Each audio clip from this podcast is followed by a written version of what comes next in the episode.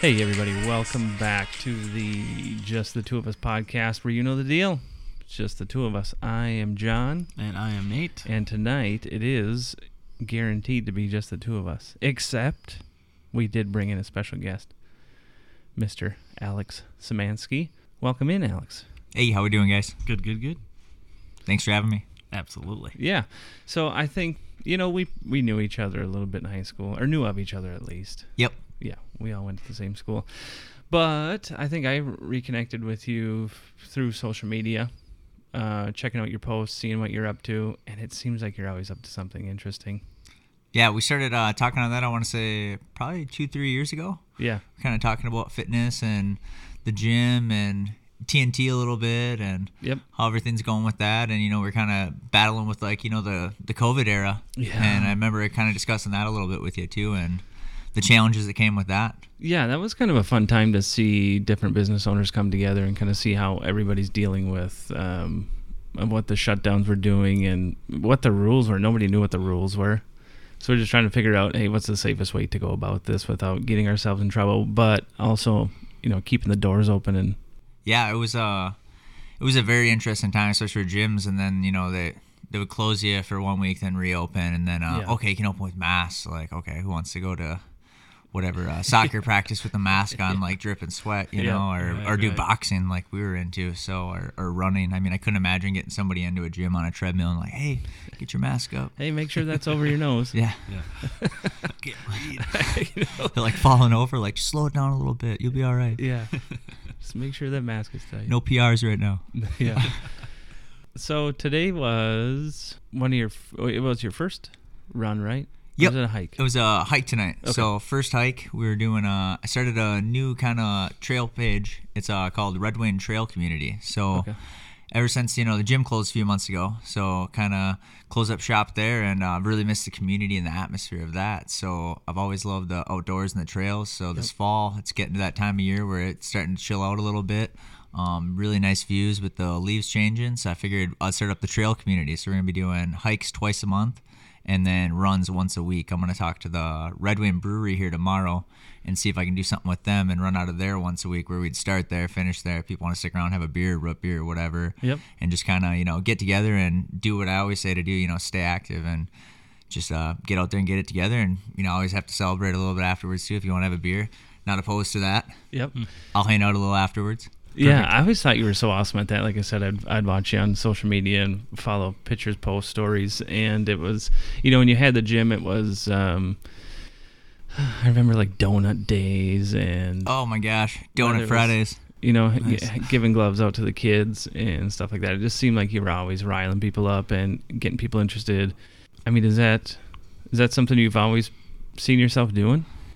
you know, it kind of just came kind of almost. I, want, I don't want to say out of the blue, but I really got into boxing when I was like 25 and fitness in general, and that's when I like kind of just quit drinking cold turkey, quit smoking, and just decided like, hey, I'm gonna make a little change here, and uh, I ended up I was partying for like a couple days. And I woke up one morning, and I was just hungover, and I was like, "All right, I'm gonna go to a box gym in the cities." And I remember like taking a Snapchat outside of that gym and being like, "Ah, I'm not gonna go in." then I like went in and did three rounds, and I was like dry heaving in the bathroom. I was like, "Whoa, I need to get in shape." So I kind of used that moment to like just get into boxing and for a while like boxing was just kind of my thing it was like that that thing to keep me disciplined and that's what i always loved about that side of the sport and then after about a year i just got super into it and that's when kind of hidden storage was born Did you box before that fateful day that you found that gym in the metro? you know growing up we always had like our buddy's shop where we'd Sure. have a couple pairs of gloves and you know in high school but never like ever competitively you know Just so- like a locker box. Yeah, just like almost like locker boxing, like after school, figuring out which one of you or your dumbest friends Yeah. was the best when you had five beers in you, which was probably so stupid looking back. Like, and we wouldn't wear headgear, like No. no, mouthpieces. Like, you know, I wouldn't let somebody box without a mouth mouthpiece in the gym because you know you get one wrong shot and you're gonna be getting stitches in your tongue. You know, you just Yeah. you just never know. You always got to be safe. So Yeah, agreed. There's no point, you know, when you're sparring or whatever you're doing to. There's no point to uh, prove how tough you are, right. in that sort of way, at least. You know, and that and that was what it was all safe. about when you were a kid. Yeah. You know, it was all about like, oh, who's gonna look the coolest? Because you know, you're in front of ten of your buddies, and maybe I remember a few times like we had one person wearing a right glove and one person wearing a left because like we wouldn't even have enough gloves. Yep. you know, there'd Yeah. be one pair, and it'd be like. All right, sweet. I got the right, and I'd be like, "Well, nowadays, if I had the left, I'd be like, you're done, dude. Like that's my lead hand. I throw sixty. I mean, six out of seven punches with that. So you're a southpaw. Um, no, I'm I'm uh I'm gonna be orthodox, but I mean my left is gonna be my lead, so it's like my setup. So Okay. I, I I throw a lot of jabs and a lot of lead hooks to kind of set up the power shot. Okay. So I'm really I'm really busy when I box. So I use my left a lot, and then I kind of use it as more of a distraction for the good counter. Okay. And I don't know a lot of that stuff, so Yeah, I'm, Yeah, I haven't I haven't been in the boxing scene for a couple months now. It feels kind of feels kind of weird, like talking about it almost. You know. Is that something you'll continue at another gym at all? Training? You know, I did go to a, a gym. I'll say two weeks after the the gym closed. 'cause I was like, ah, you know what? I kind of miss it, you know, and I miss that community kind of that Yeah. we were talking about. So I went to a gym and tried it out, and uh, gosh, I just really wasn't wasn't feeling it. Like I probably could have sparred, and like I don't know, I just don't really have that that hunger to go out and want to like fight. And if I'm gonna go all into something, that's why I like running. I'm like all into it right now, but it's me against me out there, you know. Yeah. Nothing to prove to anybody. It's just uh, I'm going for PRs, personal bests, not fighting some random person that's been training over there and we're all been training over here. Like Yeah, right. I don't know, it's just a different atmosphere for me. You know, there's always there's always something to prove in running or in boxing. You know, it's just uh, boxing kind of played its purpose for me, and you know I'm very thankful for that chapter of life. But on to the next. I don't I don't see myself fighting again. Gotcha. Yeah, that it always interested me too. At like at the lower levels, you don't really know what you're walking into. Like you said, you're fighting some rando from another gym. It's not like the upper levels where there's tape of these guys, um, and you can watch previous fights and things. You're just sort of walking into walking in blind almost. Yeah, and I mean, you go to like a like a weigh-in, and a couple people mix match in weight, and now all of a sudden, the person you were supposed to fight, which you might have found out a week ago, and maybe got to creep their gym, Yeah. now they switch you at the fight to somebody else that you don't even know who they are because well now you're closer in weight with them or you know and you're both amateurs and you both line up that in that sense. It was uh, funny actually last time i went to duluth i had a girl named uh, layla fighting out of my gym. She was a great kid i hope she's doing good she's just starting at another gym here soon too oh, but i worked with her for like three years and i had her fight in duluth and when i walked in he goes he goes, hey, we had a fighter that couldn't make it at 140. He's like, do you want to fight today? You got your book? I was like, 140? Like, you're going to have to cut off a leg, dude. Like, I don't weigh 140 in a minute. You know, I was looking, I was probably like 170 at that time. Yeah. But I was just like thinking back, you know, I was talking to Leda. I was like, it's like, man, like, how did I weigh 140? Like, walking Yeah. around for years. And like, I was shredded, but I, I remember like the stress level. And I was like, if I did get back into fighting, like, I would have to like settle the fight like upper 150s just to like stay happy. Well, that's good. So transition from uh, well, I didn't mean to cut you off on on kind of how this journey started, but it was almost a, a wake up for you, right? You were you went a couple rounds, you were gassed. Yeah, I was just was I, I literally was like dry heaving, and I remember um the guy in uh, Lakeville at Title Boxing Tate. He comes up to me and he's like, he's like, man, you did a good job today. I'm just like, you're a liar, dude. Like, like, man, you're good. You're really good. You know, he was good because he got me to sign up, and you know, he kind of helped me out throughout that journey of the start there, and you know. That's what everybody kind of needs. It's getting into fitness, and that's why I try and you know reach out to people when they're getting into it and give them that attaboy that you that you kind of need to hear. You know, everyone Yeah. needs that encouragement, and he was that guy for me that kind of just like picked my head up that day and was like, "Dude, just keep going, man. Like, Yep. you, you killed it today. Come back tomorrow." You know, and mm-hmm. Yeah, it's important. consistency. So you decided to commit a little bit, at least to fitness, or was it 100% right away? Pedal to the metal. Man, when I yeah, when I got into it, it was like probably every other word out of my mouth at that time was like like I talk about running now. I'm obsessed with running, but Yeah. like everything was boxing. Like I was yeah, definitely all in right away. I think I went from the biggest time of my life, I was like 197 and I went down to 147 Dang. in 5 months. And I mean that was like from 22% body fat to under 5. So was So- nu- nutrition a uh, part of it right away, or were you just like running the pounds off? That you know, I didn't really get into up. running actually right away. Okay. so a lot of it was nutrition but what i did was i um and i wouldn't recommend this but a lot of people swear by it but i did like a low carb diet Okay. right away and that helped me really kind of cut out you know just a- just a lot of my body fat i feel like you know and then the the boxing was huge cardio i maybe ran you know three four miles at a time but it wasn't like i wasn't like a runner it was maybe Yeah. like 12 to 15 miles a week. It was more cross training at that time, where boxing was my main. But um, but yeah, my diet, I, I just went from you know drinking all the time, which when I drank like maybe a half a bottle a night, or you know not every night, but I mean a few times a week, or 12 beers in a night. You know, it's a couple thousand calories.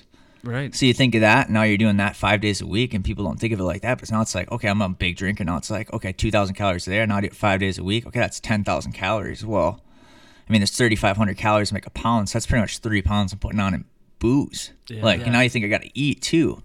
Right. So it's like all this extra weight that I was putting on in alcohol. And now I'm not eating like shit because I'm not drunk all the time. Yep. So instantly, I'm just like, okay, I lost 10,000 calories in that. And then I lost 5,000 probably in eating. So just naturally, I was losing like five pounds a week just by changing my lifestyle. Sure. hmm And I'm guessing you're feeling a lot better too. Yeah, I just, not right away. Right away, I was kind of like that shell shock where I was like, oh, how am I going to get up tomorrow? Yeah, yeah. like, you know, I was Yeah. like withdrawals almost, you know, because I was a big partier too. Yeah. So, like, not drinking at first was like, and getting up to box, and then like when you don't work out, your muscles are just so sore. Mm-hmm. So I remember like barely being able to put my arms up from doing these rounds because I'd do burnouts, be like, go, go, go, go, go. I was like, sweet. I'm just like, please stop. Like, hear the bell.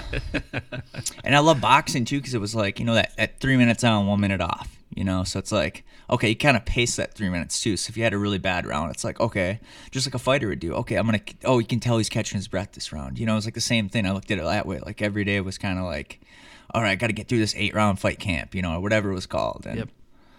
but yeah, it was very very motivating to start, and that's why I opened a boxing gym because I thought it was just a great way to introduce people to fitness. You know, um, trying to get people to run 40 miles a week with me off the couch. Like I'm gonna be z- zero for 100 probably every Yeah, time. Right. It's just it's a tough start. so then that motivated you to get that gym up and going. That's when Hidden Storage was born. Yep. So I actually started started boxing there, and then I kind of was like, man, I'm driving. At the time, I was a corporate manager for Applebee's, and I was driving like to the Cottage Grove store, I believe at the time. I worked for like seven locations for them in like the eight years I worked for those guys. So I think I was working in Cottage Grove at the end of my career there, and I was driving there to work five days a week, working five tens, and then I was driving to a boxing gym in Lakeville on the other side of the cities, three to four days a week, and I'm just like, all right, I'm spending however many hours in a week in my car Yeah. Sitting behind the wheel. just an insane amount. And I'm like, there's got to be more time to work out. So that's when spring hit in 2017, I believe it was. And there was a storage unit that opened up on 17th Street. It was on Craigslist and it was across from the apartments there. And the guy wanted like 110 bucks for it because nobody wanted to pay for it that was paying the apartment. They didn't want to pay 100 bucks more. So he's Sure. like, well, I'll post for 110 and I'll get some random people, you know? Yep. So I see it and I was like, well, let me throw a heater and then I'll give you 130. He's like, sweet. He's like, you got to sign a six month lease. I paid for it all right there. Yep. I like built up the walls and that's when I made the hidden storage. And then I kind of got a, you know, what I thought was a big following. I probably had like 500 followers on Instagram. I'm just like, oh yeah, yeah, honey, like big time now, you know, Doing thinking, influencer. yeah, Yep, yeah, yep. influencer. I'm about to quit everything. No. but you know, that probably was my mindset. You know, I was I was very excited. It's good to have that hunger though. Yeah, for sure. But um, but yeah, I, I remember building those walls by painting them with my dad. I spent like two hundred dollars at Menards for the wood to build up all the walls in this ten foot by thirty foot um garage. Yep. You know, and there used to be a Mustang that was parked in there, like a fancy Shelby Mustang. I want to say it was. Yep. Because he sent me a picture of what it looked like before I moved in, and I was like, take it. It's like awesome. You know, as thrilled as I was. yeah. Yep. Then when I left, I remember I remember him actually looking at the walls. He's like, he's like, "Are you gonna take those?" I was like, "No." He's like, he's like, he's like, "Oh man, these look great." He was like, just just stoked, you know, that I that I built it up, and I was like, "Yeah, you can." I was like, I think I left a month early and I had it paid for. I was like, I don't care, we'll get my money back. Yeah. Like I was like, and that's when I signed the lease in uh, Clay City Okay. at the first twenty four seven location. Yep. So, and that was 2018. So that was about six months after that, maybe eight. And having a 24/7 boxing gym isn't very common, correct? No, I was the first one in Minnesota, and I think I was like the third or fourth in the United States. Wow. So there was, there wasn't really an option out there for it, and I don't know why. I still don't understand. Yeah, because having a 24-hour like fitness center, uh, a gym like that is not uncommon. No, I mean that's like you know crucial for a lot of people's schedule. Yeah. You know, for yeah, like exactly. now that I'm more settled in, I feel like I could get away with going to the Y in town, being open from five to ten, because I'm not really gonna work out past ten at night, and I'm not gonna wake up earlier than Yeah. four thirty. Right. So like the Y would jam for me now, but in my younger days, like I would have wanted an anytime or a snap or something that was open 24 7. So to me, it doesn't make sense why a lot of people don't have it open, but I guess I can see, you know, now you got a ring and now no one's going to be there at 12 and maybe 10 years ago, probably a lot of people didn't have cameras. So, Yeah. you know, mm-hmm. now you got people fighting. They got, you know, one kid in high school was 18 and this was my problem at the first location when I had the ring was, you know, one bad person has a key and now there's a fight club going on at two in the morning. And then you got to see Yeah. it the next morning when you're mopping, and then you notice mu- blood on the floor. Yep. So, I mean, that's kind of what happened to me. Uh, Okay. Once or twice, you know, but never had any huge incidents. You know, it was just usually a couple buddies that just were like, "Hey, let's see who's a better boxer. Let's go in the ring." Yeah. you know, and one bad punch le- le- led to the next, and next thing you know, it's bloody nose, a hug in the middle usually, and Yep, yep. nothing usually too serious. But I would always see that blood, and I would be like, "Oh my gosh." Oh no. or I'd miss it, miss it from cleaning up from sparring, and I'd see it the next day, and I'd just be, you know, it's so it was always a worry because I was there was so much time when I wasn't there, Right. Yeah. so definitely a stress factor. And so that gym continued to grow, and it was time for something bigger. Is that why you moved? Yeah, so we were in Clay City for for two years, and and I want to say COVID first happened, the first shutdown, the 90 day one happened there, and that's when I like really realized like. You know, I still had my other job, which I pretty much had the whole time working there, where I'm at now at the tap room. Okay. in uh, Woodbury, and that 90 day shutdown, and I was paying the bills. It wasn't a lot in that old location, but I was paying the bills for like three months, and I'm just like, wow, like I didn't really ever make a ton here, so I didn't have like a savings account for the gym, so I was kind of Yeah. paying for it out of what I was making from my other job at the time, and I was like, all right, this has got to make or break, like. Yeah. So then when I reopened, I just went all in. I left the tap room for a little over a year actually Okay. after that, and then we ended up moving to the other location. So I went from probably 17 members to like 130, Ooh. Oh wow. and that was in maybe like a six month span. And that was still in location, 24 hour location one. So that Clay was City? that. W- I got up to about 80, Okay. and then right before the second shutdown, I moved locations, and then when I moved there, I gained another. I almost doubled. I gained probably like 60 more people. so that has to be a little unnerving to move and then get shut down.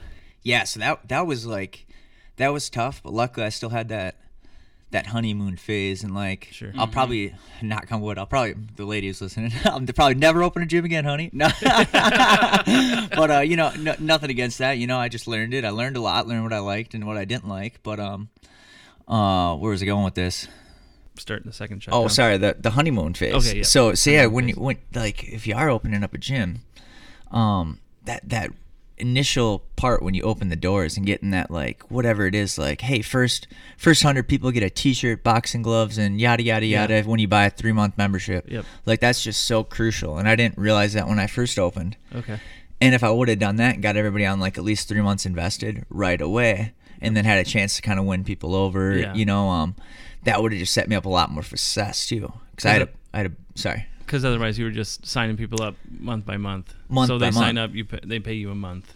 yep. Okay. And I was doing that, but then when I switched locations, I did like the three month thing where Okay. I get everybody got a custom T-shirt with their last name on it, Okay. and I think I had like seventy some people sign up for that. That's awesome. So that was, you know, that was a huge catch, and I had a buddy do that at another location. Yep. And I want to say when he opened his gym, he sold almost 250. Oh, good for him. So you know, like 250 a crack, whatever that is. You know, just opening doors to be able to smash those sales right away. And these are little things I learned f- from after owning it. Like, man, I needed to attack those. Yeah, those grand a- openings a, a lot more. that's a good. That's a great lesson for anyone listening to uh, to really harness the power of a new business that way. Yeah, because I mean, don't matter what you're doing. If it's a restaurant, if it's a gym, like Yeah. people are gonna have your eyes on you. People know you came to town. Like you know, um, I I follow the Red Wing combo page. Yep. You know, I don't know if you guys ever see that. So um, but I see they talk about like stuff on there, and a lot of people like see it. So when new businesses come to town, usually someone will take a picture of it, and there'll be Okay. a hundred comments on there. I always read. I just think it's interesting. Yeah. You know, Oh, for sure. but everybody's always got their eyes on that and wanting to know what's what's new and going on. yeah, I mean, there's been a there's been countless people talking about you know opening first businesses and and the importance of building a community first before you even get the doors open. Maybe even before you settle on a, a location, but to build that community first and get people excited um, is crucial in in longevity of a business like that. Oh yeah, definitely. And Cool. it's it's it's funny because actually when I when I first opened the twenty four seven, I mean I was it was like when I got into ultra running, which we'll probably get into, but like uh, when I first opened it, like I, I thought I knew everything. It was like you know, sixteen year old me thinking I Yeah. knew the world, and then I go to California and I'm like about ready to lost call my dad, like hey, but you know, it's just so so so different. I signed I signed the lease and I was opened up two weeks later, and I didn't have like one piece of equipment. Like you know, I just kind of Yeah. had my own thing going, and I Yep. went from like 300 square feet. To I was like, oh, this is a thousand. This is gonna be a 24 seven location. I didn't know like the legalities of opening up a business. I just like walked in, talked to him, was like, oh. Like, hey Bob, you know, and I knew Jesse Norman over at Eco Waters, right next to Eco Water. I've known him for a long time. Played softball with him. Sure. So I was like, hey, put in a good word for me, and you know, kind of chatted with him, and they're like, oh, you got it, and then I was like, cool. Now I got to figure out how to open up a gym. Yeah. you know, Yeah, yeah, yeah. it just kind of all like happened like that, and I literally came home. and was like, hey, honey, so I'm I'm expanding the gym. She's like, what? And I was like, yeah, surprise. Surprise. and you know, it worked out. Like I said, I did probably like 5k in sales in the first like week, yep. But then I did 5k in sales in the next like four months. Yeah. Right. So it was like, and if I would have capitalized and like advertised right away, like, hey, I got this coming for even like a month and said like, hey, this is what you get, like Yeah. some incentive to get people in the door. Yeah. I mean, it would have. I still did all right, and that wasn't like what came to my closing. You know, I kind of just closed because I was just moved on to other things, and Mm-hmm. you know, um, the bigger place was bigger money, and yeah, just my best year. I think I, I think I grew every year I was in business. It's just, yeah, I just wanted to move on from that. Yeah, I hear you. So I think we were we were talking off air. I think before we started here, but a lot of what drew you or pushed you into uh, running or uh, ultra running was uh, during shutdowns, right? Yeah. Yep. Okay. So when the first shutdown happened, that's when, like I said, I kind of realized like what I was doing with the gym, and it kind of opened my eyes. But I was um, I was training for the Golden Gloves uh, tournament. Actually, it was two weeks out from my fight, and I was training at Top Team in Eagan. Okay. And I was had a membership there for a couple months, put in like an eight week camp. I was paying like hundred bucks a week for training, you know, a couple sessions. Yep. Did that for maybe six to eight weeks, and then the shutdown happened, and I'm like, oh, I invested all this money into boxing. I'm Yeah. like, you know, I'm about to be 30 at this time, and I'm Yep. like, well, still in the amateurs. The kid I'm fighting is probably gonna be 18. Like, I just kind of miss my boom Yeah, in okay. boxing. Sure, so sure. you know, then then after I realized it was gonna be longer than 30 days, I'm like, well.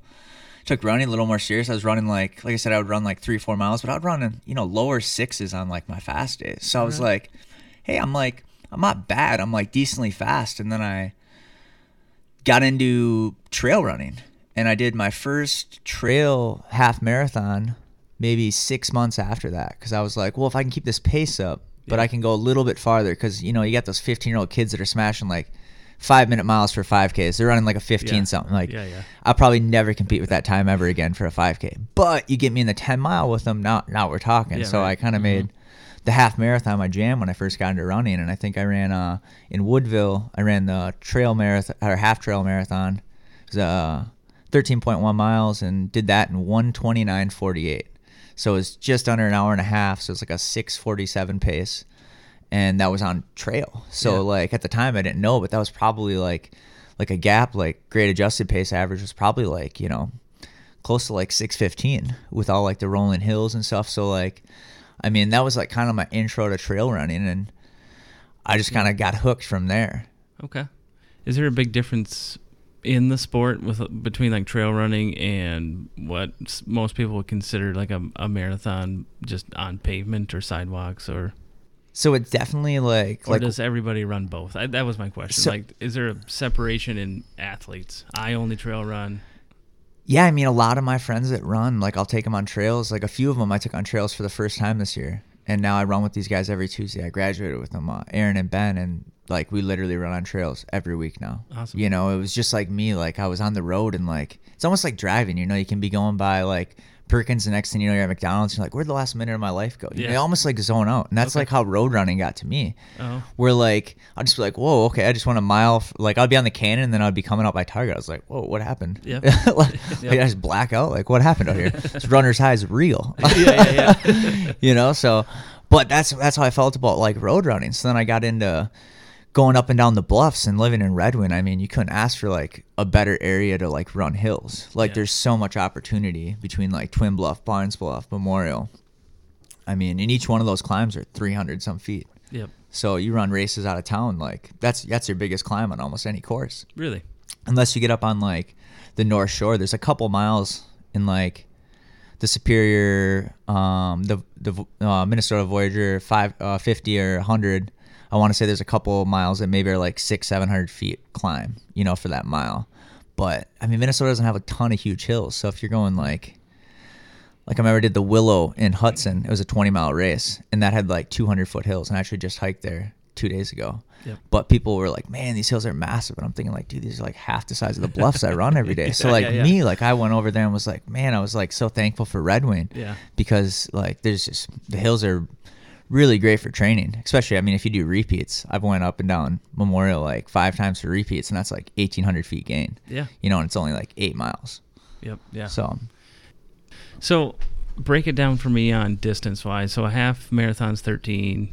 yep, thirteen point one. 26. 26.2. Yep. And anything over that is considered an ultra marathon. Yep. Anytime you break the distance, anybody would say it would be an ultra. So Okay. uh, marathon's going to be like I said, twenty six point point two. Otherwise, a forty two k. And then the most common past that, where most people get into it, is going to be a fifty k, which is like thirty one point one or somewhere right in that area, within like 0.05. You know, thir- thirty one point one five maybe Okay. you know, just a little over 31, and that's going to be a 50K. Otherwise, it goes pretty much from that to, you know, you might find a random race that's like a 65 or an 87. Otherwise, most common is going to be a 50 miler. Okay. And then it's going to be a 100K, which is like uh, 62.3 or something. Okay.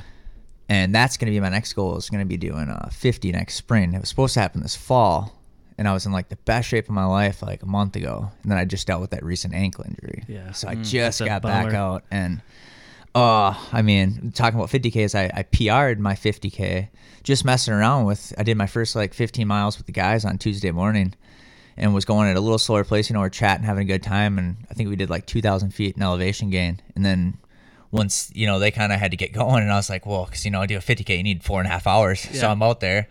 And then I picked it up for the last 15 miles and ended up PRing my 50K on Tuesday. And then I was running in Afton, just cooking like a 730 pace. And Afton's a very aggressive place. So I was running hard and hit a downhill with two miles left. And it was like the last hard week because I had a 50K on my schedule this weekend. So that was my last hard week of training. Yep. Then I hit that hard downhill and kind of just rolled over my ankle and had to take a couple weeks off. And now it's just going to be building up and hopefully hopefully still get one in in November, but otherwise just looking towards spring at this point. You know, I want to be safe and Yeah. Oh, that's a bummer. it takes it takes a while to build up and that was Yeah. like as a thing I was on like I mean, 4 or 5 month build up of like consistently getting like more miles. I think I was up to like 100 and like 35, 140 miles a week on my feet. Yep. You know, and that's like going up maybe like 5 miles a week. Yeah. And like running you start at now I'm at 30 miles a week. So this week I'll go to 35. And then next week I might go to 40, which is kind of like they say the 10% rule. So if I'm running 30, go to 33 and then go to 36 and then maybe go to 40. Yep. You know, they say like gradually go up. But obviously, since I was in that 70, 75 mile a week range, I want to kind of cheat my way up a little faster, yeah. but Yeah, like yeah. I still got to be very careful at the same time. So now I'm going to try and progress like, you know, five miles up till I get to 50, then maybe go like 57, 65 or something. It's a lot of moving. But yeah, it's uh take take a couple months to get back there, you know, for sure, and hopefully be in that shape again. So training boxing, training running, is there a huge difference in what you're doing, um, nutrition wise, body wise? Yeah, I mean, my diet is like insane compared. Like looking back, I'm just like, man, like how did I eat six eggs with three pieces of toast every day for breakfast? I mean, I did that for. I got like this low carb bread, and I would eat five or six eggs with three pieces of toast every day for for two years. Yeah. I mean, I remember when I saved my egg cartons in the in the garage, and this pile was like as tall as me, and he's like, "You Yeah. got to get rid of that." I just like I know, but like I was just like so amused, My like how much how much eggs I ate because I would get Yeah. them in those big boxes at Walmart, like the Yeah. sixty pack, you know. Yeah, yeah. And then by by the time I had like twelve of them on there, it was just so tall, and I was just like, I don't know what I was gonna do with it, you know. Yeah. It's like I don't know, just all the eggs I've ate in the last whatever six months. Yeah, right, right. I'm just weird about saving stuff like that. Yep. I don't know if I got like a hoarder gene in me or something, that could be. but yeah, I got to start throwing away some trash. So doing long distance stuff that uh, I mean you're trying to lean your body out. Or what makes a guy? So you, you can be lean. You see like those marathon runners, like the guy that just set the the world record, you know, at the Berlin Marathon last week, and he just set it. He ran a two oh one oh nine, so it was a four thirty seven pace for wow. twenty six point two miles, and like, I mean, they're talking about breaking the two hour barrier, and you know, Yeah. he beat his previous record by thirty seconds. But you know that guy, you look at that guy, and he's like. I'm not even that big of a dude, but like my forearms are probably bigger than his biceps. Yeah. You know, and these, some of these Right. people just look like give him a sandwich at the Yeah. finish line. You know, like there's there's barely anything to him, and like for me, like like and it's interesting too because now they they're talking about what he would do if he went over into ultras and running like a hundred mile, and I'm just thinking to myself like. He's gonna break his legs, like you know, Yeah. like like it was interesting because everyone's like thinking he could beat all these world records. Like, yeah, I think he could, but like the muscle endurance you need from like going like that, like you know, he's almost like I don't want to say like boxer fit, but he's just like so so different fit compared to like I am for ultra running. So like now my diet's so loose because when I run 70 miles a week and I'm burning 12 13,000 calories doing that and then my job is at a bar so you know I'm walking 40 50 miles a week just serving tables Yeah. you know so that's where my you know and then I whatever walk my dogs you know so that's how I'm getting 140 miles a week but like my metabolism's so nuts like I'll eat Domino's twice a week Yeah. so like my diet now is just like bulletproof I wouldn't change it for the world Sure. you know Yep. looking back at like the boxing you know we're talking about like that like like I probably had a way better physique and like you know had a you know I was 20 pounds lighter like everything you know popped a little more like but yeah I wouldn't trade this this you almost want a little more cushion too because as soon as you run out and you kind of cramp when you're in this long distance Yeah. there's like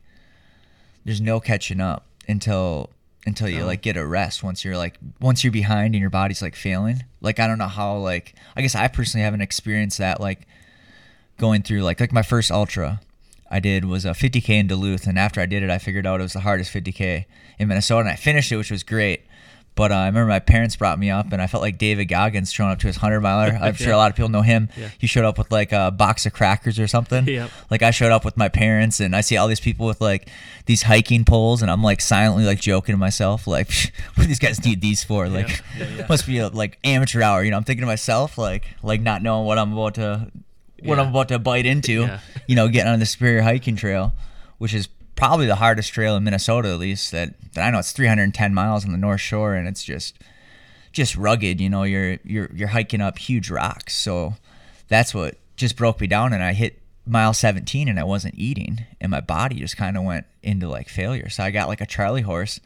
And I was in 20th place or something like that at the time out of like 400 people, which was like super respectable. Like, never done an ultra race. And I showed up, and Yep. my dad was meeting me at every checkpoint and telling me like how many people were ahead of me. Like he, it was so cool because he like thought I was gonna win, and Yeah. like looking back, like I mean, I might have believed it too, which Yeah. is important. You know, you think of like a right. fighter in boxing, like if you don't think you're gonna win, you're not gonna win. Yeah. So like it was good that we like had that belief, but I was like, I was like a blind man on the trail out there. Like I just Yeah. didn't know anything.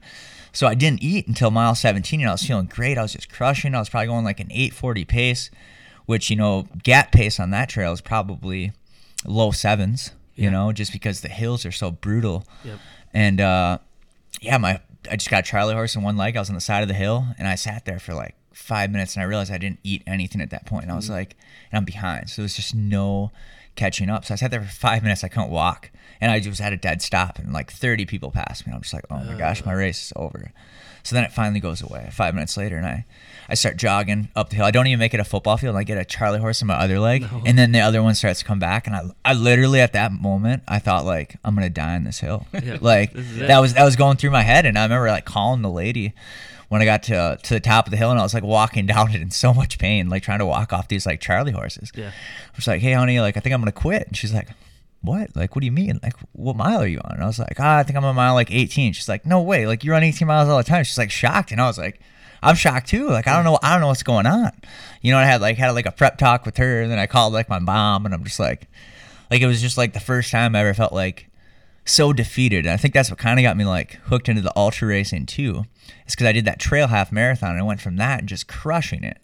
You know, at, like you know, if you run that pace at that race, you're setting the course course record. You know, if you're running the sixes, like people Yeah. are first place is probably finishing around four hours, Okay. and that trail's like insane.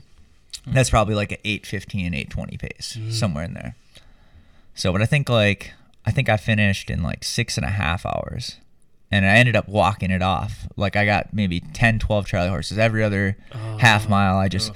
battled it out, and I think of that race all the time because it's like that should have been the one time like I definitely probably should have quit because I um I even got to the car and like I, I got in the car and my heart rate was like over hundred the whole we were talking about heart rate before we started and my heart rate was like over hundred the whole time like just sitting in the car I was like 120 and I got up out of the car at my parents' house to get in my car and it spiked up to like 150 just from moving Yeah. like because my body was just so defeated Yep. and I don't know. I just, I mean, it sickly kind of made me like want to go get redemption, or I just, I don't know. It kind of just got me into it right there. But I definitely look back at that and like, I should have, should have definitely probably dropped out of that one, but I learned a lot. There's a recurring theme here that you love learning lessons the hard way. It seems. Oh man, I learned, I learned everything by falling on my face. Like, But what I mean, what better way is there than to learn that way? Those are lessons you never forget. maybe I need to make more friends. You know, like if I had like a few friends that own boxing gyms that could have like helped me out in that adventure too. You know, or like runners. Like that's why I always refer to David Goggins because like you know I just just go out there and do it. Like have fun and learn as I go. You know. Yeah. So Goggins has his book out. Uh, Cam Hanes is another one we've talked about in the past. Yeah. Uh, that has his Both book great. out. Is uh, ultra running becoming more popular, or is it just that I'm becoming more aware of it? I I mean I'm a I'm inside of it, you know. So Yeah. like my perspective, like I don't know, but like I feel like, you know, they're doing live tracking on these big big event, events now. So you know, if you followed UTMB and you had like your favorite athlete in the world, you could Yep. track them and you could see when they hit checkpoints and you could like see their uploads or what whatever they might do, you know. But the that technology has came a long way, and now I mean a lot of these races, like the one in River Falls that I'm gonna do, it's like 200 person max. So if you don't sign up a month and a half in advance, you might Yeah. not get a spot. Okay. where that was like that was definitely never a case Sure. Three years ago when I really started kind of like looking at it Yeah. I can see how that technology would make this way more fun for spectators yeah because otherwise there's not much to watch if you're going to like physically going to an ultra. Right. I mean, the the finish line. Like, if you look up, anybody watching looks up like UTMB finish line, and that was over in like France and Italy. I want to say it was um up Mont Blanc, or it was Okay. 107 miles around that around that mountain. And if you look at like the cities that they run through, it was like giant parties for like two days straight. Oh, so like the when you get to like those city points, like it, it had to be it has to be so motivational in events like that. You know, we got like the Bluff Color Fest coming up. You might get a couple hundred people there, which is great. That's good motivation. But like going to the Zumbro, I did that. It was a 17 mile race day this year, and that had 700 some people between Wow. that, the 34 mile, the 50, and the 100. So I mean, in that giant field, there was probably because everyone's got their crew too, and maybe Sure. two people drive separate. So Yep. there's probably a thousand plus cars there, and you know you see all these spectators. And that was one of the coolest atmospheres I've ever seen because you can just kind of feel the energy in the air. You know, when there's that many people around and you're running into a finish line that's crowded. Because, like you said, like you, you don't really think of that because Yeah. we're from a small town, and you know the 5Ks are nothing like they probably are in Minneapolis. You know, even Right. those ones they get like a couple thousand people sometimes Sure. now. So like I definitely think maybe not maybe ultra running's exploded, but running definitely in general. I want to say like people getting out and doing like local 5Ks Yeah. to stay active. I think that's really taken off too. Hmm. Yeah, and it's something positive to share. People are going out taking pictures at the races and sharing them on social media, and everybody gets to see it. And I mean, what a great thing to promote! Getting out and making your body move. Right, and everybody everybody wants to get that post. You know, Yeah. I'm Yeah. I'm guilty of it. Let's be Yeah. honest. Yeah, for sure. We all are. Everybody Speaking of that, little plug here. Follow my Instagram, runmn.alex. Because I started a new running Instagram because Okay. I was like, you know, I'm applying for sponsors Yeah. um, for next year for my running. I got a few this year. I'm sponsored by, you know, my job, the tap room, which Yep. is cool. But like, you know, I want to find some people that maybe I don't know. With, Yeah. And then I found Yeah. Scott, who owns a CBD protein bar company out of Denver, Colorado. Awesome. And I'm his only ultra runner sponsor out of there. So I'm going to cool. try and find a few more people like that next year. But on all these applications, they ask for your Instagram profile and Yeah. how many followers you have. Really? That's that's all they care about. Or they want your TikTok and how many how many likes you have. Well, that's the exposure they That's need, right? Yep. In That's return. so. And and to me, that's like new because like like I was even talking to my buddy that graduated on the hike tonight, and we were talking about you know if we wanted to meet a girl 15 years ago, and we're you know in eighth, ninth, tenth grade, like we got to go to a party to meet the chicks from out of town. Like we don't Yep. go on Facebook because it wasn't around yet. Yeah, right. You know, maybe MySpace was, but like even then, I feel like it it wasn't like it is now meeting Right. somebody online. like it's right. it's just so easy to do. Yeah, and on the sponsor side, you know, if you're slapping a sticker on a NASCAR, you know approximately. Well, you know exactly how many ra- how many races they're at, and you know approximately how many people are at each race. But to sponsor, you know, someone that's an influencer, if we can use that term loosely, um, Right. you got to know what their audience is Yeah, because you can't just guess. and that's that's something new to me too. Like you know, coming up with what can I offer? You know, what Yeah. races am I going to be doing? What's what's my portfolio look like? Okay, here's my Instagram, but maybe these are my you know my last ultra. It was a six hour trail challenge. I got just under 36 miles, but I took first place. You know, that's my first win. So like you know, keep collecting kind of those where it's like, well, I've run my won my last four ultras. You know, you say that, and then Yep, you yep. you start developing this this name. It's easier to get the sponsors. Like you know, everybody knows who uh, Kilian Jornet is. You know, um, he's the guy who won UTMB, set the record. He set the record at the Hardrock this year. And Courtney Dauwalter, um, she's from Minnesota as well. She's questionably one of the best ultra runners, male or female, in the world, and she's got a lot of lot of records herself too. I can't remember where she's from Minnesota. So that's an interesting topic there because, uh, like you said, you know, one of the best athletes, male or female, and that doesn't seem to be as big a distinction in my head, at least with ultra stuff, is your gender, Yeah. right? Yeah, I mean, you know, a lot of people say like, like it's really cool because we were talking about that, um, you know, podcast and how that one, what's his name, Rich, he talks about, um, you know, maybe how it's one of those sports that's comparable where male or female might not matter as much. Yeah, right. In ultra running for 100 miles plus, and it's very interesting how they go off on it. A long story short, they just kind of say, you know, it's so much problem solving, so much like, um, well, did you pack accordingly? You know, everybody out there's fit, but like, are you running your hills right? Are you running your downhills right? You know, even Yep. downhill. Like, I'm a terrible downhill runner, and I know that. But I'm trying to get better because if I don't let my body just kind of go downhill, like I'm always so worried about getting injured. Like I just got injured running downhill. Yeah. I'm always scared running downhills. But if I don't learn to just let my body go, I'm going to be losing all that time going downhill, but I'm also going to be using all this muscle to mm-hmm. stop myself while I'm going downhill. So I got to naturally kind of just, you know, let it roll. So that's a weak suit for me is like that downhill, but like you got to be good at downhill, you got to be good at uphill. You got to know when to hike, you got to know when to run cuz there ain't there ain't anybody doing these races that are 33,000 feet elevation and not spending time walking. Like there's, it's just not happening. Yeah. Like everybody's walking out there like they do it at some point. I'm going to drag you back to sponsorship stuff because it's something I hadn't really considered. And I won't pin you down to any goals that you maybe have, but someone getting into this stuff uh, and looking to make it more of a full time thing, is that something that people do where they'll collect sponsors where they maybe don't have to have a full time job anymore Man, um, and they can just train and run? definitely like some of the people that I've mentioned, you know, like the Courtneys and the Kilians. Get up to the upper echelons. Yeah, I mean, but they're at such a. It's almost like making it as a boxer. I want to Sure. say I don't. I don't know enough to like maybe say that that's 100 percent accurate. But like I look at boxing like. You can be 10 and 0 from Minnesota and you're not making a living boxing. Like, because you've had a lot of tune up fights, maybe, unless you're taking like the biggest, baddest person that you can possibly get Yeah. and then you're getting like a world title fight on like your 11th fight. Otherwise, you're you know you're, you're fighting at like Grant's Casino. You're getting a couple thousand bucks. You know that that's great. You know, and I'm not dogging those guys. It's the same thing for like running until you get at the very top of the game. Like I don't know where there's money to be made. Even like Grandma's Marathon, the first place gets ten thousand dollars cash every year. I don't know if anybody knew that, but it's cash prize ten thousand. So you know, and a lot of races are like that. But like ten thousand bucks, and now like what you can get like maybe six good marathons in a year. So Yeah. what you're gonna make sixty k, and you're Right. spend it on travel and Yeah. trainers, and it's like, Yep. and like it's just so unrealistic, and that's like probably a questionably a good prize pool. So like Yeah.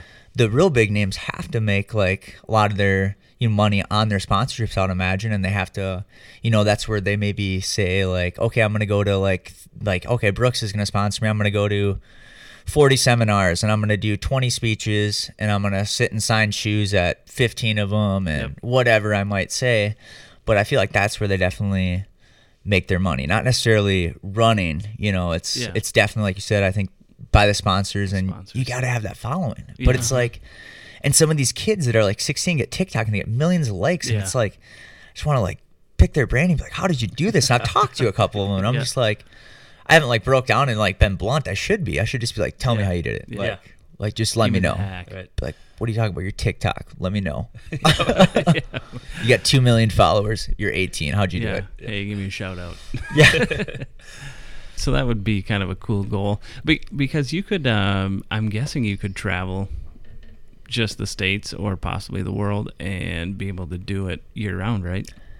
Yeah, I mean, you can running's definitely you could do it year round. A lot of people like um like you know Kilian, the guy that I mentioned, he does a lot of like mountaineering or like skiing in the wintertime. So he'll like even switch it up and cross train, which is like to me looking at some of these like greats like the goats, like he's considered the goat and like ultra running, like looking at their training methods, it really opened my eyes even like this year to think like like I started biking this year because I'm just like following even the best people in Minnesota and well they all bike, they all run, they all swim. Yep. They all cross train. So like there's this common pattern in all these like great runners that none of them do what I was doing, which is just running. Okay. And like and that's where I'm learning like this year like you know running's great, but if I want to get to that next level, it's not enough. And I always tell people like like I said I got 17th in the Zumbro. It was like almost 400 people in the 700 or 400 people in the 17 miler, and then Yep. the other 400 were in the 34, 50, and the 100. But so mine was the busiest event, and I got top 20. But I always tell people like getting into the top 20 isn't nearly as hard as getting into the top five Yeah, right. Yeah. because like that top five is like such a next level Yep. and those are the guys now that i see at races and i'll even look at races that i don't go to minnesota and see who placed and i'll find them on strava and then i'll go look at their training plans and i'll see their methods and i'll just kind of just study that to see what what the people that are one step ahead of me are doing. Because like i'm still i've been trail running for two three years. So Yeah. even to have like a couple podium finishes and some ultras like humbly i'm super thrilled with that because i i mean i know i if i continue to progress but it's i just got to keep putting that foot forward because last year was definitely a setback year until recently. Last year i ran in spikes all winter and my pace slowed down like a mile and a half because i got used to stepping on the ice in these shoes so when Yep. when summer hit i was like you know the year before like i said i was running six minute miles and then then i ran you know low eights was like my fast coming into the year and i was like whoa so now this year I've I've slowed it down and I've kept it that eight, but now I'm doing like I said, like I'll do like 30 plus miles on a training run. Like last month on Tuesdays I did three marathons, 26 plus, and then I did one 50k, and those were just like Yeah. kind of like my training run buildups. But those are also about like keeping your heart rate at a good level. You know, you go around a 5K, if your heart rate's at 180, 185, 190 and you're young, you know, and that's a comfortable zone for you to push for 15 minutes, that's great. But like you hit that at 15 minutes climbing up a hill, Yeah. mile 15 and you got 15 left, like might be a tough day for you out there. Yep. Yeah, so yeah. you got to you got to kind of balance it out different and that's where I said too, like when we're talking about like just logistics, you know, you gotta you gotta know when to use the juice, when to when to let off, and Yeah. and eating eating's so important out there you know if you're running it. if you're running for more than two hours for me even for training days now i'm gonna be i'm gonna be eating like i'll, I'll usually park at levy and i'll run up the bluffs and then i'll maybe do like 10 miles and if i'm gonna do more i stop in my car and i grab some snacks of the back seat maybe Okay. put one in my pocket Yep. you know make sure i get like at least like maybe 400 calories in in that stop and bring two 300 with you know and that's Yeah. only if i'm gonna go three miles. If i'm gonna do like five six like i'm trying to eat like you know they say like 300 to 500 calories an hour but i like to eat like four or 500 for sure. Like i definitely like feeling full out there compared to hungry which is what also becomes challenging what i've heard you know in the longer distance when you're looking at the 50 and the 100 because once you once you've been eating for eight hours running for eight hours and now your body's putting up with it well now you just don't want to eat. You don't have an Yeah. appetite Yeah, you know? right. so I now it, then it, then everyone says it's like kind of like an eating competition you know? Because oh, now you're out there and it's like well all right running sucks but like now i'm like trying to like choke down these mashed potatoes or whatever like slurpy food you have for like aid station 12 you know? And you got like you're at like 60 miles with like a few left to the 100k or whatever it is you know? And yeah the eating can be i guess the toughest part for some people and i haven't experienced that yet but i haven't my longest run was my last one which was six hours just under 36 miles and then um I got the eight hour trail challenge, the Icebox 480. It's in River Falls, and that's November 5th. So I'm ho- I was hoping to get 45 to 50 miles, and now I'm moving it down to like 40 to 45, Okay. just to play it safe. I even figure, you know, if I run six miles an hour for four hours, I'm gonna get 24 miles off the bat, and then Yep. if I walk at three miles an hour, I'm still gonna get 36 miles. And Yep. I'm thinking like, hopefully on my worst day, like I can do that. You know, so I'm hoping to get at least pretty close to 40, and do some walk run at the end if I have to. But yeah, I was in in the shape to where I was hoping to break 50 for the first time for that. And yeah, next spring for sure. I'm already kind of licking my chops, looking. I'm trying to avoid the mountains because I've never ran in the mountains. So Yep. My first 50 miler, I figured I better not do in Colorado. Right. as cool as it would be, it would be really cool to not DNF, which, Yeah. is, which is do not finish if you do not know. Yep. Yeah, because then you're you. I mean, out there you're gonna battle elevation as well, Yeah, which and, has got to be tricky. and I've I've never been in the mountains. I don't. Have you guys? Yep. Mm-hmm. Yeah, so I've I've never never have dealt with that. And I've never uh, personally gotten like elevation sickness or anything like that, or altitude sickness they call it, right? Yeah, but I've seen guys come down with it. It's horrible. Yeah. My buddy went to Pikes Peak uh, maybe a month ago, and he said when he got to the top, he could barely breathe, and like he's like, you know, he's in shape. He works Yeah. out, you know, and Yep. I'm just like, wow, like, and I'm thinking to myself, like, how would it affect me? You know, because if I can barely breathe in the top, I don't know how to run. You know, so I can, I can only imagine. Yeah, we did. Uh, I did one snowmobiling trip out there one time, and just the, you know, getting a sled stuck and trying to dig that out, it feels like you're suffocating out there. Like you can't get the air in fast enough. Right. Uh, but I was never like super in shape when I was doing that stuff either. So, Was it your sledding? yeah, snowmobiling. Nice. Yep. But that's a good spot to do it. A lot of good powder. Oh yeah, it's so much fun out there. A whole different batch of equipment there though to be able to ride. Oh, I bet. Yep. Speaking of equipment, I mean, how how do you figure all that out? Footwear, So- new skin. I mean, what Yeah, do you? yeah. Is it all trial and error? Are you looking at what other guys are doing? Yeah, you know, I, I kind of paid attention to what shoes people were wearing when I first got into it. And like my best advice for like people out there that are looking to get into running or get into running is um you know, don't be afraid to invest number one into like Okay. a decent pair. Go to a running store. You know, a lot of those people are pretty knowledgeable that work there and are runners. So, you know, if they watch you walk on the treadmill or run or whatever you're looking to do, they're going to be able to tell your form and just the way the shoe's shaped, you know, with like the lip, it show it says how many millimeters it's raised. Okay. Depending on your form, they're going to fit you to like that certain fit and like whether you're you know, a toe stepper, a heel stepper, or whatever it might be, they're gonna help you fit into your shoe and they're gonna lean you in the right direction. But like mm-hmm. for me, like I have bunions, so like my feet are really picky. So I run in Brooks, and I've ran in Asics, I've ran in oh, New Balance, Nike. trying to think of some of the Asics I ran in for years, but Brooks have been the best for my shoes because they just got a little wider toe box. Okay. So I think. Okay. I think don't be cheap on shoes, obviously, and, and like everybody's different. So if Yeah. somebody told you like, oh, this is the best running shoe out there, and they like swore by it, like, Yeah. well, that's not the It's case best for for you. everybody. You, know, Yeah. it's the best for you. You know, and it's it's kind of like that. You know, everybody's different. It's uh like a training plan. You know. And I mean, as far as clothing, it's you know weather permitting, right? Whatever you're up against is how you're dressing. Yeah, and you know, I've, I've learned a lot about that this year, even too. Like I've ran in cheap like Under Armour socks like my whole life, and I got a pair of Feetures this year. They're eighteen dollars a pair, and I got them at Shields in Rochester. And I, at first, when I got them, I'm like, I'm kind of stingy with my money. Yeah, like yeah. you know, like I just I don't mind spoiling myself, but like I don't like buying dumb stuff. And I was Yeah. looking at it like, yeah, it's kind of dumb spending eighteen dollars on socks, you know. And I'm sure a lot of people are listening, like, whoa, eighteen dollars on socks. you know, that's what I get my six pack for. Yeah, yeah, yeah. you know, I was thinking the same thing, and then I got these pair, and I started running in it, and it was like literally the most changing thing to my Really? whole year so far Socks. was switching to these Feetures socks. And now, like, but the worst part about it is if I don't have them on, it's Oh, like yeah. instantly annoys me. So if I forget to change into them, which has Yeah. only happened to me once, Yeah. I'm like thinking about it all run. It's more mental. It's a day ruiner. Yeah, than anything. But like, man, the socks made a huge game change. Um, last year I did a I did a four hour trail challenge in Duluth in the wintertime. And it was neg twenty at the start line. So I bought a hundred dollar pair of tights by Smartwool. I bought like sixty dollar pair of gloves, like fifty dollar face mask. I probably spent like three hundred dollars on like a jumpsuit for like the ultra cold. Yeah. And I was like, whatever, you know, I'm I'm diehard into it, you know, and that's that's where I don't mind spoiling myself on running. You know, I Sure. get hundred forty dollar running shoes, whatever. They'll get me two months of like great views. Like that's awesome. Yep.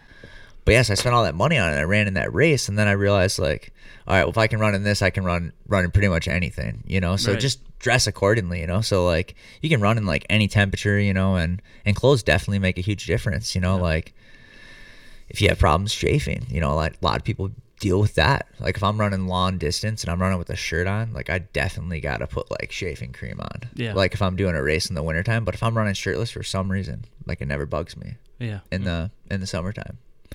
Then I run in like I don't know Lulu shorts. Like I used to run in like looser Nikes when I started running. I look back at that, I'm like, man, I don't know how it, how I like that, you know. So I think some of that like, like matters. But like, I've also been like driving down the street here in Red Wing and seen like a dude like in his 40s, like probably day one, like running in jeans, which is like great. Whatever you're out there doing it, you know. Yeah, so right. like, Hey. you know, whatever works for you. But like, like we said, a lot of that's trial and error. So you know, I learned a lot like just by seeing other people do it or figuring out what what feels the best. Like now that I feature socks, like never gonna switch. Yep, I'm yep. thinking about like buying them for like my everyday. They have a lifetime warranty. Like you can oh, Wow. bring them into Shields, lifetime warranty.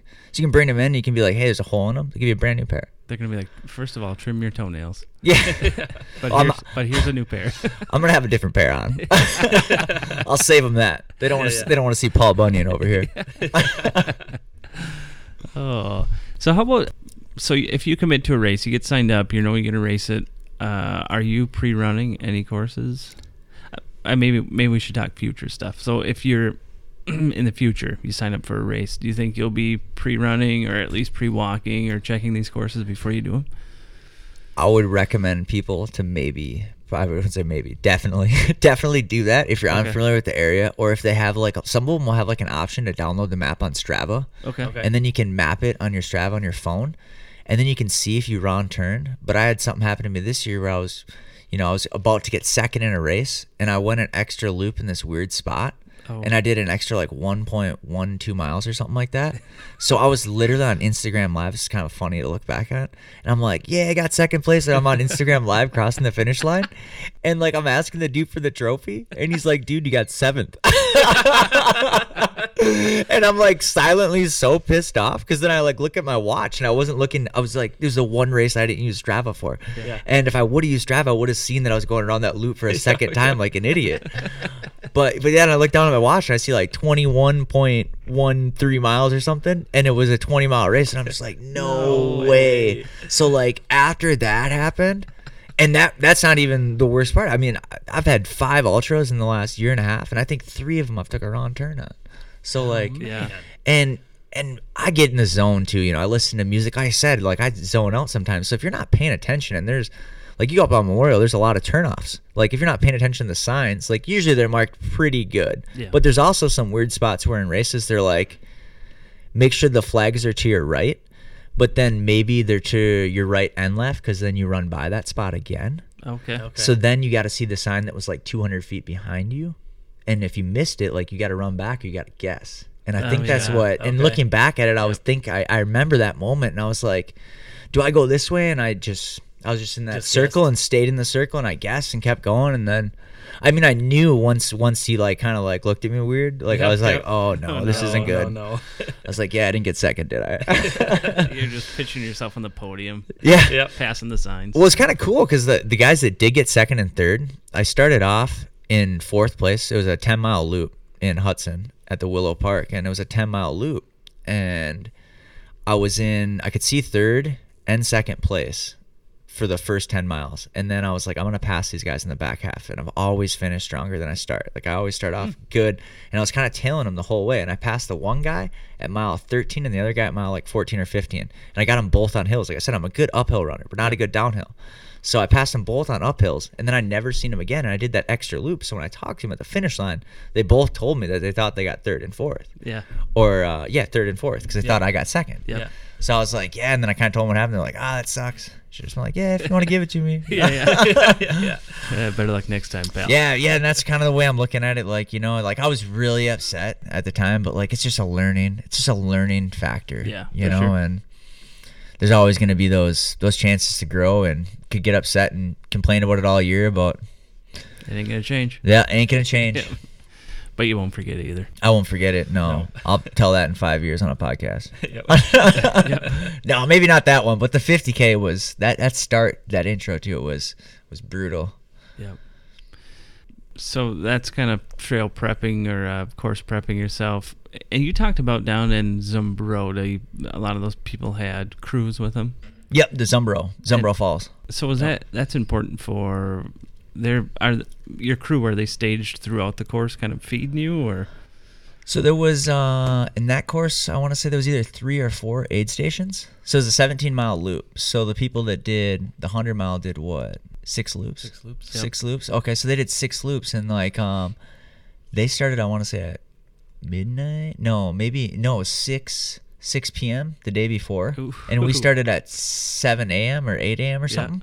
So they let us know, like you know, they had a they had a ribbon on their back, on their backpack, because you, Okay. you need to have like in a lot of these races, the hunter need like s- basic survival gear. Like a Right, lot of okay. them like have things like that you need to carry just in case anything Yeah. hits the fan. Yep. You know, so um and then they had this ribbon on. So that way and he they joked when we started and they're like, Hey guys, the fifty and the hundred miles are, are out there. They've been out there for, you know, 12, 14 hours. Um, if you see them and they look like zombies, you know, try and give them some words of encouragement.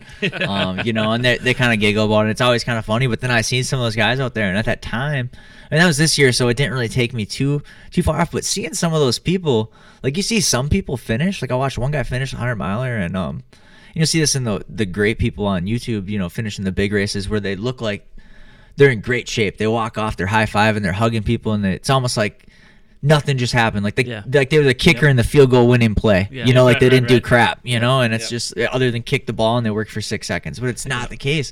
But then you see these other people like they can barely walk to the finish line after those events, and it's it's crazy. I yeah, I don't I don't know. I don't want to say I'll never do a hundred miler, but that's a it's a lot of commitment. I mean, you know, if you're lucky, you get it done in under a day Yeah. and that's without sleep. You know, you, you the crew's important because you need to find a solid group of people that can run with you for the last 50 miles. You know, so like Yeah. me having a couple buddies that I run with every Tuesday. I, realistic, if I did a 50 mile race, I kind of told those guys I would like them to pace me from miles 30 to 40 and 40 to 50. So that way I could do the first 50k by myself, and then they could kind of keep my head on straight and uh, just kind of keep me Yep. motivated and going at the same rhythm, hopefully Yeah. at that point because you need a kind of a crew to almost troop you up. It's so mental, I'm sure, when you're out there. Like I, like I said, I've only been out there for six hours a few times, upper fives a few times, but yeah, I've never broke that barrier of you know 50 miles or 10 hours or anything Yeah. anything crazy like that yet. I still want to get it in this year. We'll see what happens. So the importance of running pacers then towards the end of the race is to just keep your pace. That because otherwise you're kind of your body's shutting down and you're getting tired, and you really, I mean, mentally just can't keep the pace, or you just you know if if if you have like a really big goal and like you've been training for this and maybe you are sponsored and you and you have the pressure of maybe putting up like a certain number Yeah. then maybe like the pace is important for that pacer but for me if i get a pacer i'm thinking to myself like like yeah if you're trying to win a race like that pace is important to keeping the pace but Yeah. if you're just trying to finish your first 100 miler like get somebody who means something Get you some know support. like if, you- if your dad's in good shape and he wants to do a few miles with you like that could Yeah. be you know, and he's somebody you look up to your whole life. That could be somebody great to get out there. Somebody's gonna boost you up and like Yeah. kind of find some hidden energy. You know, and that's Mm-hmm. that's what I think they're the they're the best for. They're they're motivators. They're like that hype man. You know, at that Yeah. concert, it's like yeah, Yep. hyping up Lil Jon or whatever. Yep. So we were talking a little bit before the pod too about technology, a new watch you got. Does that play a huge role? I mean, could you see yourself living without something like that or training without it? Or maybe you just wouldn't be as efficient without it. Yeah, you know, it could go both ways. I feel like I I listen to it maybe too much, but I also do feel like it knows more than I'm ever gonna know. Like I was like like we were saying it like it studies my it studies my stress level, my my sleep level, my sleep patterns, my my you know heart rate while I'm sleeping, how how my oxygen levels are, you know, all that balances in with my stress, my day to day. If I worked, if I everything's just so different how it breaks it down and then it tells you what it wants for a workout and like i somewhat believe it but also like me going from that watch from not having it like how does it know who i am like right Yeah, away? right, yeah. so that's where i'm kind of like in a spot right now where it says like i'm just starting to run again with it because i got injured like the week after i got this watch. It was like my birthday got the watch got it shipped got it got injured seven days later. So it, it barely had like maybe it was two weeks after. It barely had a couple weeks of data on it. So um, so now that I'm back out there, and I'm putting on 30 miles a week. It's like your training load's more than you more than you want to be at, and I'm just like, Gotcha. okay, you don't you don't know me completely yet. Yeah, like yeah. no way, 30 miles is too much when I was doing 65. So. Um, to that sense, like I feel like you know, once it once it learns me, I'll be able to say a little bit more about it. But um, it definitely you know it measures like your VO2 max and it tells you like your predict product productivity during your workouts like Yep. what it was good for maybe that was good for your threshold maybe that was good for your VO2 max or it will tell you hey, do intervals today because that's gonna help with your base or whatever. You know, it kind of balances out and has you hit all different categories. So for me, it it adds variety Sure. where like I could go out there like last year I think I ran no this is 2 years ago I ran in the sevens all the time whether it was 7 miles or 25 miles and I was always in the 7 minute pace and every day I woke up tired hmm. and it's so crucial to have like easy days and that's why I like Okay. running with people cuz it's like I chat and it's like I'm barely even Yeah. I'm barely even running, you know. I'm just out there having fun. You know, it's not even like a workout at that point. But like those days are so important because like your body needs to recover. Yeah. So that's what I really learned this year is like now I'm spending like like they say 80% of my time, like four out of five of my days that I spend running aren't hard. Minus maybe I like to end with a, a good mile at the end. But otherwise I'm I'm usually just going light. Okay. And then I'm having one day by myself where it's maybe a hard six six mile run or or maybe it's 15 at like a race pace you know so Yep. only only having one really pusher a week has really helped me this year hmm. Yeah. And it's, I mean, it's fun to collect and see some of that data when you're done too, to see how fast you're going, how far you went, uh, compared to the day before, the week before, the month before. It's fun to track all that stuff for sure. yeah I do a couple miles every day now, just hiking. Nothing too crazy. You went up the bluff with me that one. oh morning. yeah that's how we got chatting about Yep. linking up i know we've talked about this for a few times so Yep. Yeah. that was I- fun too i mean i don't know if i'll get up that early again anytime soon but I'm just running a basic Apple Watch, but it tracks a lot of data, and it's it's funny how it can, not that it like a true motivator, but it can give you some motivation. It sounds silly, but I'll be like, wow, my watch I'll know if I don't go up today. yeah well um it'll remind me. I and apple people are swear by the reins you know Yeah. oh i closed up my reins Yep. you know and that's that's something people thrive on and that's great Yeah, like gives you a sh- cool graphic. you should get excited about that you Yeah. know like sweet you closed your reins today like hell yeah reward yourself treat yourself Yep. that's why i run a lot I like to treat myself Yep. Yep. Well, sweet. Was there anything else you wanted to dive into there? no i think we covered a lot of like the trail running and you know we got the got the new red wing trail community if anyone wants Yeah. to join us for a Yeah, you know a, super a hike or a run i'm gonna hopefully be pairing up with the brewery for a running series i don't know if i said that but i'm gonna talk to them tomorrow and see if we can do uh, something next month where we run out of there once a week Yeah. and then we'll go around like Bay Point, maybe venture down to Colvill. It'll be like leave nobody behind type of pace, you know, and just get maybe four or five miles in, and then go have a beer or root beer afterwards. Have Yeah. some fun. Well, I think it's great too because uh, I'm, I'm sure there's a ton of people that are interested to get into it, hiking, running, whatever. They just don't know where to start. They don't know the trails as well as you do. So it's great that you're offering that to people to get out there and at least show them where the trails are at, and then they can take it from there or join you weekly or whatever they do. Yeah, and I hope a good group develops from it because you know, Yeah. and a lot of people don't like to do it by themselves. No. Yeah. I see it a lot too. You know, like um, you know, if I was like a, a a woman, for instance, and I'm going up on Memorial, like there's a lot of trails. You know, a lot of people aren't even like comfortable without going in a group setting. Yeah. You know, um, obviously I was I was scared too if like one person showed up tonight. I was like, ooh, luckily there's like three or four. You know, it's like if one person shows up, like could be kind of awkward, like walking in yeah. the middle of nowhere. You know, then you like if, when you're on Memorial, you see that sign that says like correction facility, do not enter. Be a great spot to Hey, jump fu- out, hey, jump come on. out in an orange jumpsuit Yeah. for like a skit. yeah, yeah, yeah. Hey, follow me into the woods here. Yeah, yeah. We just go right down this way. yeah, I've been losing sunlight in the mornings. The sun comes up later and later every day, and it's a little unnerving out there in the woods at night Oh, and by it, myself. and it's just colder. with the headlamp on. Yeah, and it's getting cooler Going tomorrow every day. every day. Oh boy, what time is it? Ten twenty four. Yep. Maybe go tomorrow. Yeah. Don't hold me to it. Know. No, it's just fun though, man. well, good. Find him online. He's on all the things. All the good social medias. Yeah. Yep. All the medias. Find me on Insta. That's where I'm most active. You know, I try and try and post every day on there. It shares my Facebook. You know, from from meal prepping to running to you know, like Santa said, being positive. You know, the world needs a little bit more of that. And Yeah. And if you're out there and you've got an Instagram, follow him. He needs those followers. I need him. I got to get sponsored He needs sponsors. so I can quit serving tables, baby. And no, I'm just kidding. hey, if you're looking for someone to sponsor, yeah, we got a guy for you. Yeah, I am available. and if you're uh, thinking about getting out there, hiking them trails, running them trails, uh, check out that group uh, page on Facebook. And uh, is there a sign up or do you just show up?